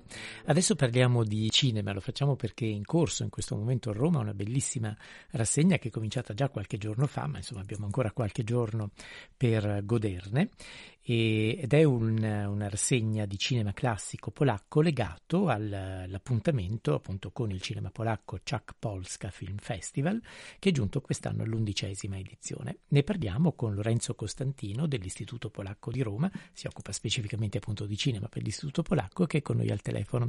Buongiorno e benvenuto. Eh, buongiorno Rosario, buongiorno a tutti i radioascoltatori e ascoltatrici. Eh. Dunque, una rassegna, eh, questa appunto legata al cinema classico mh, polacco, che è stata sì. presentata, che viene presentata in questi giorni al Palazzo delle Esposizioni e che ha ehm, reso omaggio ad alcuni dei nomi più famosi, perché è vero che stiamo parlando del cinema classico polacco, ma in realtà dovremmo dire del cinema europeo, del cinema mondiale, perché nomi come Kieslowski, come Vaida, come Zanussi sono ovviamente eh, famosi a livello internazionale. Esattamente, allora noi quest'anno, diciamo, il nostro festival Czech Polska solitamente ha i riflettori puntati sul nuovo cinema, sulle nuove produzioni e i, nuovi, e i giovani registi. Quest'anno si è deciso, in collaborazione con gli studi eh, cinematografici di film e documentari di Varsavia, di portare a Roma questa rassegna di classici, che sono classici, eh, non è un canone del cinema polacco, ma sono sicuramente alcuni dei più grandi nomi del cinema appunto polacco e, come dici tu, eh, europeo e mondiale, appunto Kieslowski, Polanski, Skolimowski eh, e altri, ecco Zanussi eh, sono i protagonisti di questa rassegna, eh, in cui troviamo anche dei titoli canonici del, della cinematografia, della storia della cinematografia, come Il Coltello nell'acqua o eh, La Passeggera di Munch, eh, ma anche titoli, abbiamo voluto un po' mescolare le carte con eh, diciamo registi di eh, assoluto rilievo, ma con opere meno, meno conosciute in Italia magari, uh-huh. eh, ed è il caso dei film come, come Essere amata, che abbiamo presentato ieri sera, o magari di un grande nome come Vaida, di cui tu tutti conoscono Cene dei Diamanti. Domani sera al Palazzo verrà presentato La terra della grande promessa, che invece è meno visto. Meno noto, certo. um, avete tra l'altro reso omaggio a, ad un grande maestro appunto del cinema polacco, cioè Jerzy Skolimowski, eh, che uh-huh. ha incontrato il pubblico lo scorso tredici novembre e ha anche presentato il suo ultimo eh, film, che è la storia di, di un uomo e di un asino. Sì, eh, Jerzy Skolimowski abbiamo avuto l'onore di aprire la rassegna con eh, la sua presenza. Il tredici novembre ha presentato l'ultimo suo film, quello che è premiato a Cannes l'anno scorso, Io, questa storia di un asino in giro, perché viene liberato da un circo in giro per l'Europa e scopre insomma la vita, i dolori e le gioie della vita, quindi una, una favola quasi della, dell'esistenza. E poi ha aperto la rassegna, quindi con, dopo aver presentato l'ultimo suo film, il suo film di esordio all'interno di questa rassegna dei classici, quindi eh, Risopis, Segni particolari nessuno, il, un film che è folgorante, che poi eh, appunto la, aprì la strada al successo di Skolimowski, perché attirò l'attenzione di Godard, che eh, rimase eh, estasiato da questo film d'esordio di un giovane eh, regista polacco, eh, e da lì inizia poi la carriera europea di Skolimowski. Certo. Un, un autore che, di cui avete presentato diverse pellicole e anche alcuni corti è Kieslowski. Sì, Kieslowski, diciamo, all'interno della rassegna eh, vengono con, presentati diversi eh, lungometraggi di finzione in, in, in programma, eh, ma prima dei lungometraggi eh, in genere viene presentato un cortometraggio eh, di Kieslowski, corti documentari. Allora, tutti conoscono il grande genio di Kieslowski, soprattutto per i film come Decalogo o I tre colori. Eh, Eh, sì, invece magari non tutti sanno che lui comincia come eh, regista di documentari, ma con dei, dei documentari mh, fuori dal comune, che sono documentari, potremmo dire, poetici, esistenzialisti in alcuni casi, quindi lui mh, mh, registra la realtà, ma per comporre a volte sono, insomma, le, veramente delle poesie sullo schermo, ehm, e che vengono proprio eh, dai molti, cioè la maggior parte di questi, tranne uno, sono stati realizzati proprio per questi studi cinematografici di Varsavia, che sono i curatori di, della rassegna, quindi mm. anche per sottolineare questo elemento di continuità eh, e di appartenenza, ecco, agli studi Bitfurnia di Varsavia. Sì, abbiamo detto che la rassegna appunto è già incominciata il quattordici, insomma il tredici c'era già l'incontro con uh, Skolimowski, però questo weekend offre ancora dei titoli molto interessanti. Intanto c'è questo grande classico del cinema di Roman Polanski, Il Coltello nell'acqua, che viene presentato proprio questa sera. Sì, questa sera al Palazzo verranno presentati eh, il film Il Coltello nell'acqua di Polanski, che è sicuramente uno dei titoli più noti della rassegna e che eh, è più amati dal pubblico. Abbiamo infatti già un tutto esaurito per questa sera, eh, insieme al cortometraggio documentario Teste parlanti di Kieslowski, un altro dei titoli più blasonati, ecco. Ma nel weekend sono ancora tanti i titoli, ecco, eh, veramente, insomma, di, di grande eh, rilievo, come la, la terra della grande promessa di Vaida, a cui accennavo prima. Sì. Eh, nel pomeriggio, domani ci sarà anche una proiezione pomeridiana alle diciassette, quindi La Passeggera, eh, eh, mentre quella di Vaida è serale, e eh, eh, la rassegna con un, dopo una proiezione speciale che si inserisce in, eh, diciamo, extra grandi classici del passato, ma inserita in questa rassegna, che è quella di Ida, domenica pomeriggio, di, di Paolo Pawlikowski. La sera si concluderà la rassegna con Illuminazione di Krzysztof Zanussi, che è un film che aveva già ottenuto un grandissimo successo alla sua uscita, no? Era all'inizio degli anni settanta e aveva fatto... Sì. Sì, sì, sì, è un film che ha avuto un, un grande successo sia in Polonia, allora, sia all'estero. Vinse nel settantadue il Pardo d'Oro a Locarno, ma in, in Polonia divenne un film di culto per un'intera generazione. È un film con le tematiche quelle più care al, al regista polacco, quindi in cui... E forse anche il, il suo film, eh, da molti considerato il suo film più riuscito, forse appunto il suo vero capolavoro, che è, in cui tornano, insomma, le tematiche del conflitto tra eh, la, fallibil- la fallibilità della, della vita, dell'esistenza, insomma, quello che è la... Eh, diciamo la crisi delle certezze scientifiche, il tentativo di comprendere il mondo attraverso la, la ragione, e il fallimento, ecco, da quando questo eh, progetto viene messo al confronto con la vita. Mm-hmm. Tu hai parlato poi di questa proiezione speciale di Ida, appunto, sì, no? Che sarà dom- domenica pomeriggio, ricordo bene. Sì. E, sì. Eh, proiezione speciale, sì, perché il film è relativamente recente, insomma, del, di dieci anni fa. Sì, esatto, questo film non, viene dal, non proviene dagli studi dei, dei cinematografici di Varsavia di cui parlavo prima. Questa è una proiezione che è stata aggiunta, ecco, extra rassegna, che fa parte del Festival Czech Polska, ma che appunto con cui si è voluto man- omaggiare, accanto a un, ai classici, ai maestri, ecco, del passato, un, uh, un autore che ormai è considerato un maestro del, del presente. Ecco, quindi con la proiezione di Ida che vinse l'Oscar alla sua uscita, ma l'abbiamo inserito in questa, eh, in questa serie di, di, di, di proiezioni dedicate ai maestri polacchi. Sì, anche per ricordare appunto che il cinema polacco ha una gloriosa storia, ma è vivo, è perfettamente in grado di proporre delle cose belle e nuove.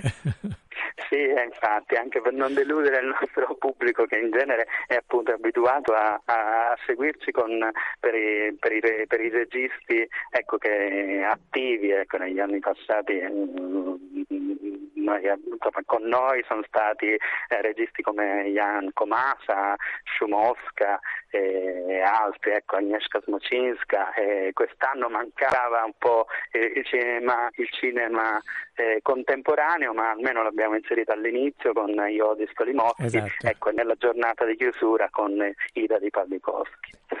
Bene, grazie allora, grazie a Lorenzo Costantino, eh, appunto dell'Istituto grazie Polacco di Roma, grazie di essere stato con noi, di averci parlato di questo eh, interessantissimo festival. Appunto, ricordiamo quest'anno è l'undicesima edizione? Del... È l'undicesima edizione del festival e forse, forse vale la pena di ricordare anche che, ve lo dico, che l'ingresso è gratuito e basta prenotarsi, ecco, attraverso il sito del Palazzo delle Esposizioni. Ma per tempo, perché appunto i, come per esempio Il Coltello nell'acqua, dicevamo, è già esaurito, quindi bisogna esatto. farlo con, con attenzione. Grazie, bene, grazie di essere grazie stato con noi, Lorenzo, buon lavoro. Grazie a voi, grazie. grazie. E adesso, proprio per rendere omaggio alla Polonia e ai suoi grandi artisti, ascoltiamo un brano di un compositore polacco, Frédéric Chopin, ed è il suo Andante spianato, opera ventidue.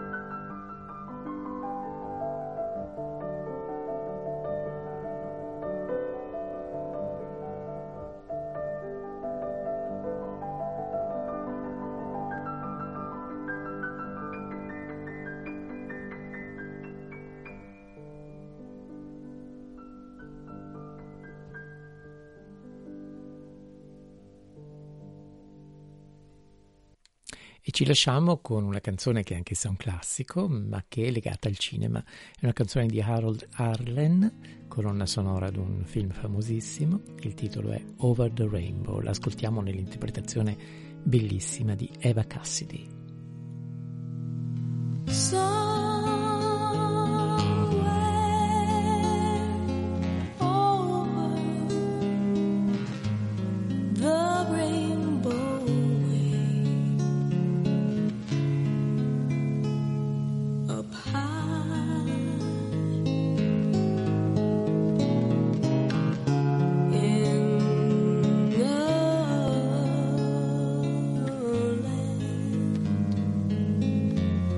that I heard of once, once in another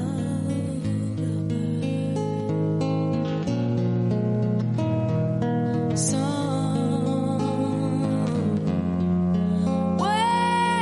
over the rainbow skies.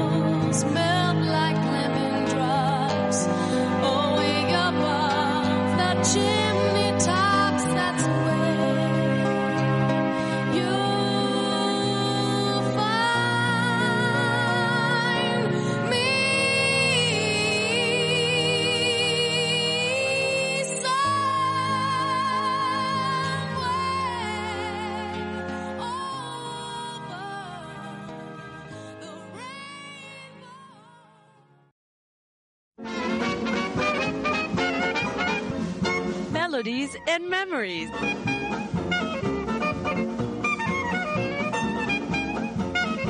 La musica di ieri e di oggi dalla discoteca personale di Meg Mason. Welcome and ben ritrovati, friends and listeners, to a Melodies and Memories feature in the company of Meg Mason. Cassandra Wilson is an American jazz singer, songwriter, and producer from Jackson, Mississippi. She is the third and youngest child of Herman Folks, Junior, a guitarist, bassist, and music teacher, and Mary McDaniel, an elementary school teacher, who earned her P H D in education. Between her mother's love for Motown and her father's dedication to jazz, Wilson's parents sparked her early interest in music. Her earliest formal musical training consisted of classical lessons. She studied piano from the age of six to thirteen and played clarinet in the middle school, concert and marching bands. When she was tired of this training, she asked her father to teach her the guitar. Instead, he gave her a lesson in self-reliance, suggesting she study Melbay method books. Wilson explored guitar on her own, developing what she described as an intuitive approach. During this time, she began writing her own songs, adopting a folk style. Right Here, Right Now has lyrics by Cassandra Wilson and music by Marvin Sewell.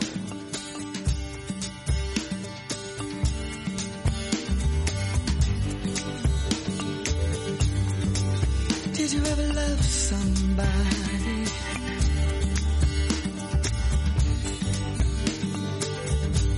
Did you ever really care?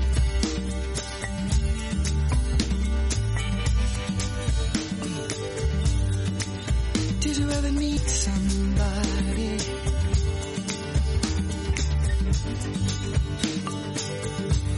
just to rub your head.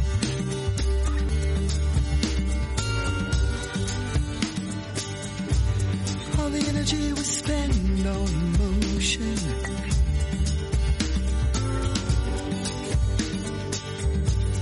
all the circuitry and time.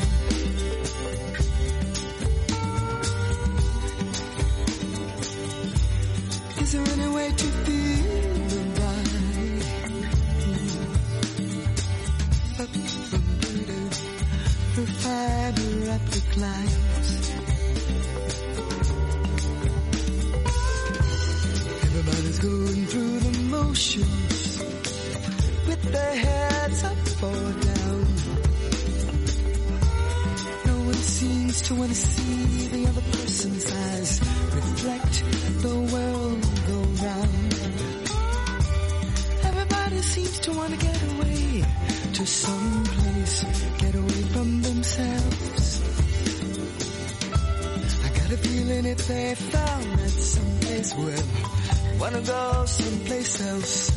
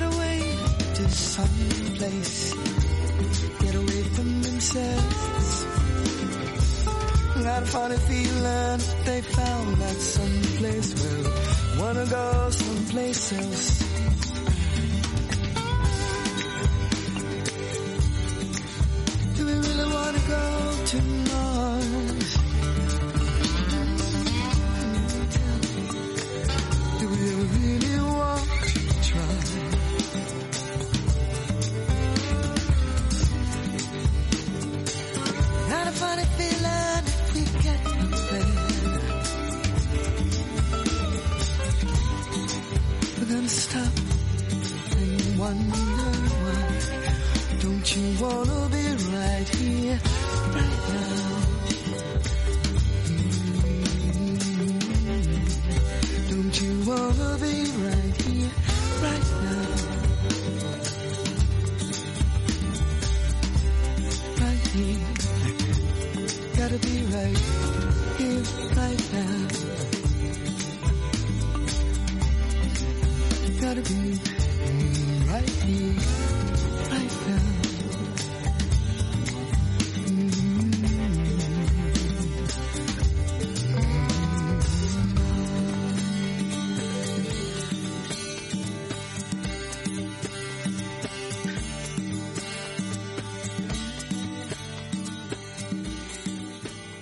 Cassandra Wilson attended Millsaps College and Jackson State University, earning first a degree in mass communications and then a PhD in arts. In nineteen eighty-one, she moved to New Orleans for a position as assistant public affairs director for the local television station W D S U, where she did not stay for long, working with mentors who included Ellis Marsalis. Wilson found encouragement to seriously pursue jazz performance and moved to New York City the following year. Traveling Miles is Cassandra Wilson's thirteenth studio album, released on Blue Note Records in nineteen ninety-nine. It is a tribute to Miles Davis, taking many of its cues from Davis's catalog of recordings with Columbia Records. The album was nominated for the Grammy Award as Best Jazz Vocal Performance. Lying in my bed, I hear the clock tick, and I think of you,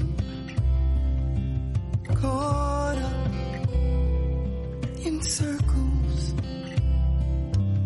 Confusion is nothing new. Flashback, all night, all left behind,